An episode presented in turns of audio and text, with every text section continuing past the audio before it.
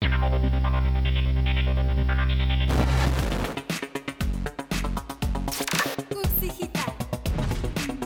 universitarios para universitarios. Ya empieza. Rola la rola. Y seduce a tus sentidos. Hey, ¿qué onda, banda? ¿Cómo están? Una vez más, aquí contentos y de estar con ustedes en una nueva transmisión de Rola la rola. Y seduce a, A esos sentidos, brother. ¿Cómo estás, Uriel? Gustavo, ¿cómo están? Muy bien, aquí muy contentos de estar nuevamente en un nuevo programa. Ah. Aquí vamos a hablar. de Vamos a hablar, cositas. como, como siempre, vamos a hablar, vamos a hablar y, y hablaremos más, cada vez más. Exacto. Ese es el chiste, tener información, un buen outline. ¿Un buen qué? Outline.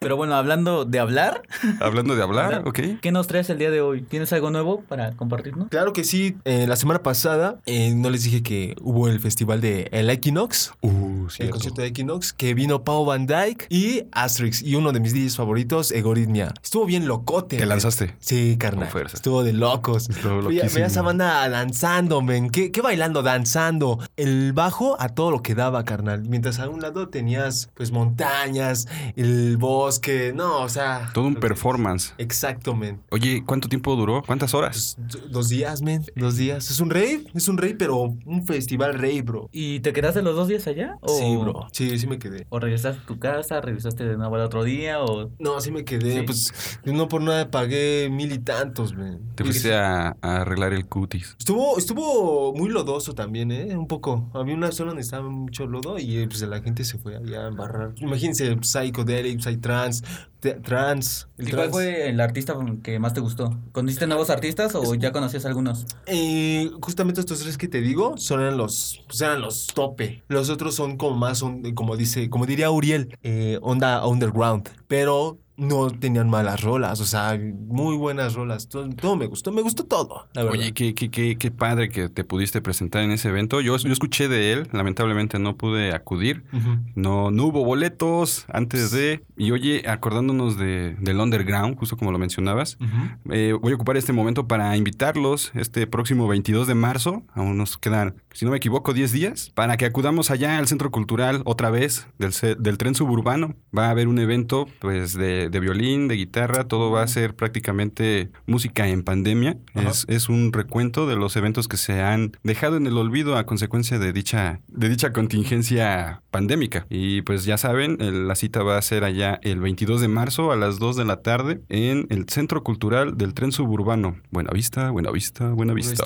Pues bueno, chicos, yo también les traigo, bueno, les quería comentar más bien que acaba de pasar el Festival Internacional de el Piano y fue en el OFUNAM, en Sala Nezahualcóyotl, en Centro Cultural Universitario, donde estuvieron dos artistas internacionalmente conocidos, que fue Pierre Laurent Amar y Tamara Stefanovic, que interpretaron junto a percusionistas mexicanos el concierto para dos, dos pianos y, pers- y percusiones de Bartok. La verdad es que en OFUNAM tienen bastantes conciertos Sí. muy, muy chidos. El boleto, la verdad, estuvo accesible. Estuvieron en, en 100 pesos, el, el segundo piso, el primer piso en 240 y en orquesta y coro en 160. La verdad es que creo que es un precio accesible. Para próximos eventos, mm, dense una vuelta por la cartelera, por la página y chequen a los artistas que vengan porque creo que se debe conocer un poquito más este tipo de cultura musical. Cierto. Y pues nada, ese, ese es mi dato. Oye, qué interesante. Prácticamente eh, OFUNAM, junto con la UNAM Matriz, es una de las pocas instituciones educativas universitarias que, que representan a la cultura, no solo en un aspecto, sino general, musical, en la pintura, por ejemplo, teatro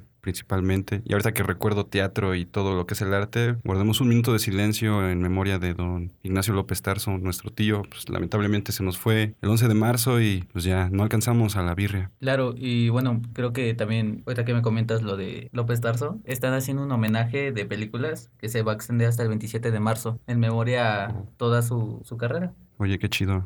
¿Qué opinas, bro? A mí me gustaba mucho, a mí me gustaba mucho ese actor. De hecho, todavía tenía proyectos que hacer en un futuro. Estaba en proceso de esos, de esos trabajos que tenía. Desafortunadamente se nos fue, como dicen. Pues un momento de silencio. Y bueno, antes de ponernos tristes, vamos a recordar un poquito del pasado, de nuestra, Exacto. De nuestro pasado musical, no sé, les tengo la pregunta de ustedes qué escuchaban en la secundaria, qué era su género favorito en ese entonces, cuál era su canción favorita, su artista, cuéntenos. ¿Empezamos? Va. Bueno, ahorita que me hiciste la pregunta, justo cuando llegamos aquí a cabina, dije, no manches. Pues sí, de una u otra forma es remontarse a ese viejo pasado que te trae buenos recuerdos. Y me acuerdo tanto que existía en ese entonces eh, metal industrial. Yo escuchaba mucho Ramstein. Era uno de los Te quiero, mija, mijo, porque prácticamente es una de las bandas que en ese entonces estaba empezando o pegando prácticamente aquí en, Pegando. en México. El, el metal industrial, el, el rock, por ejemplo, también en ese entonces yo este- escuchaba mucho a, a los Beatles, pero por parte de mi padre. Él tenía, tiene todavía un disco allí guardado, arrinconado, en donde trae todos los álbums de los Beatles. Wow, desde los estudio, vinilos. todos los vinilos guardados. Ahora ya digitalizados. Ujú. Sí, prácticamente ya está todo digitalizado en un solo CD. Pero pues ya estamos en el momento en el que los CDs son obsoletos. Sí. Sí, Por claro. eso es que también está arrumbado, pero sí, literalmente, básicamente son estos los dos eh, grupos musicales que, que me recordaron así. Y siempre se disfruta escuchar música en, en una tornamesa con un vinilo porque el sonido cambia brutalmente a lo Sí, digital. definitivo. Sí, muy es, análogo. Es mejor, de hecho, en el vinilo se puede percibir el audio en alta fidelidad. El audio digital, por más que se considere masterizado o remasterizado, no hay nada mejor que un vinilo. Sí, justamente yo tengo un vinil de boleros de Los Panchos y Eddie Gornet.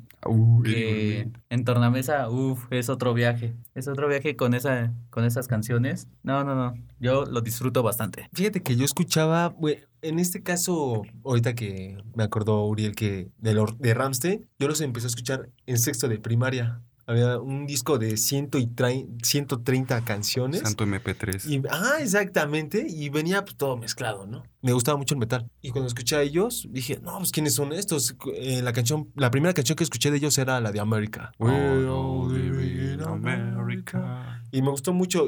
Es más, una anécdota. Fue un convivio en la primaria y la profe tenía, pues tenía su estéreo, ¿no? Y, ah, ¿puedo poner esta, esta, este disco? Ah, sí, pues que lo pongo. y pongo la de Ramstein. Y todos los chavos, este, todos mis compañeros, pues se pusieron todos así como que, ¿qué es eso, no? Ya todos sentados, dejaron de estar jugando y la profe, agarra a la profe y me dice, ¿qué es eso? Le digo, música. Le dice, ¿qué es eso, Axel? ¿Y vas a, hacer- vas a poner eso? Pues como que no. Ay, pues escuchen lo que tiene.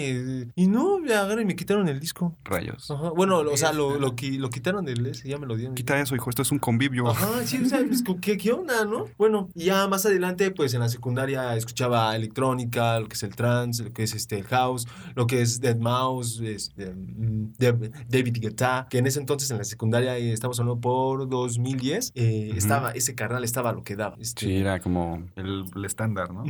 Exactamente, los Black Eyed Peas. Bueno, yo no escuchaba Black Eyed Peas, pero lo que más escuchaba en ese entonces. Escuchaba hip hop, también un poco de música como Credence. Beatles. Un poco más universal estéreo. Sí, ¿eh? Exacto. Eras un chico muy versátil en cuestión de géneros en ese entonces. Sí, ¿verdad? Oigan, Wow. ¿y, y qué, qué opinan en este caso de las colaboraciones que en ese entonces de todas las bandas que has mencionado, principalmente del MP3 de ciento y pico canciones, la colaboración que hizo pues la banda con Sonido La Changa o mejor aún DJ Shark? ¿Tú, Gus? Yo, bueno, pues creo que en ese entonces no teníamos el suficiente ingreso para comprar los discos originales, entonces nos teníamos que adaptar a, a esos discos con esas colaboraciones, donde tu inicio siempre era DJ Shark. Fuerzas, ¿sí? Y pues bueno, era lo que teníamos a la mano y rápido en el tianguis para comprar la música y escuchar lo que quisiéramos. Literalmente es una, es una forma de impulsar la cultura musical y sobre todo la cultura de la piratería. Sí, pues aquí en México se da mucho, es un negocio. Un día hablaremos sobre este tema de la piratería, en donde tanto para beneficiados como para perjudiciales casos. Pues bueno, yo les voy a comentar mi música en ese entonces. Ujú.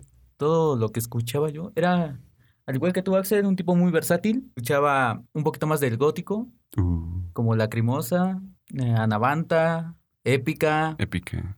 este, Nightwish y varios así, pero era más lo que era Lacrimosa, que es de Alemania, y Anavanta. Sí, fueron los que más escuché y, y era muy raro porque pues en mi salón nadie más escuchaba ese tipo de género. En ese entonces estaban muchos con el, en cuestión de rap, estaban escuchando bastante a Cartel de Santa, a Porta, a Secan y demás artistas, ¿no? Más nacional. Más nacionales y, y además de otro tipo de género, ¿no? También estaba el reggaetón empezando a, a dar su golpe, así a todo lo que da. Bueno, esa fue una etapa. Después otra etapa fue cuando empecé con el hip hop. Empecé escuchando un poquito de más mm, rap conciencia. Eh, escuchaba Magisterio, School 77, Aquila Mar y algunos artistas que eran mexicanos, pero que no eran tan escuchados en ese entonces y que ni siquiera mis compañeros los conocían.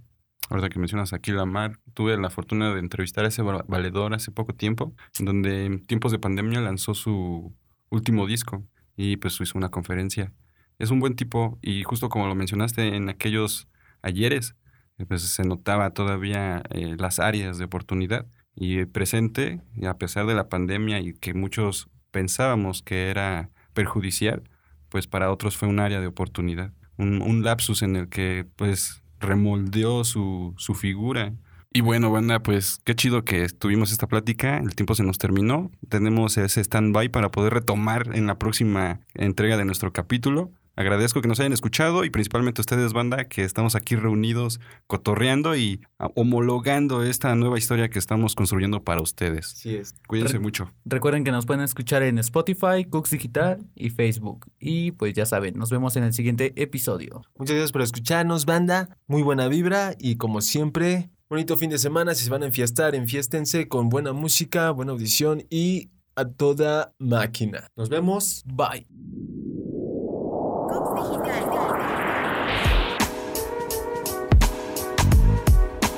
Escúchanos por Cooks Digital. De universitarios para universitarios.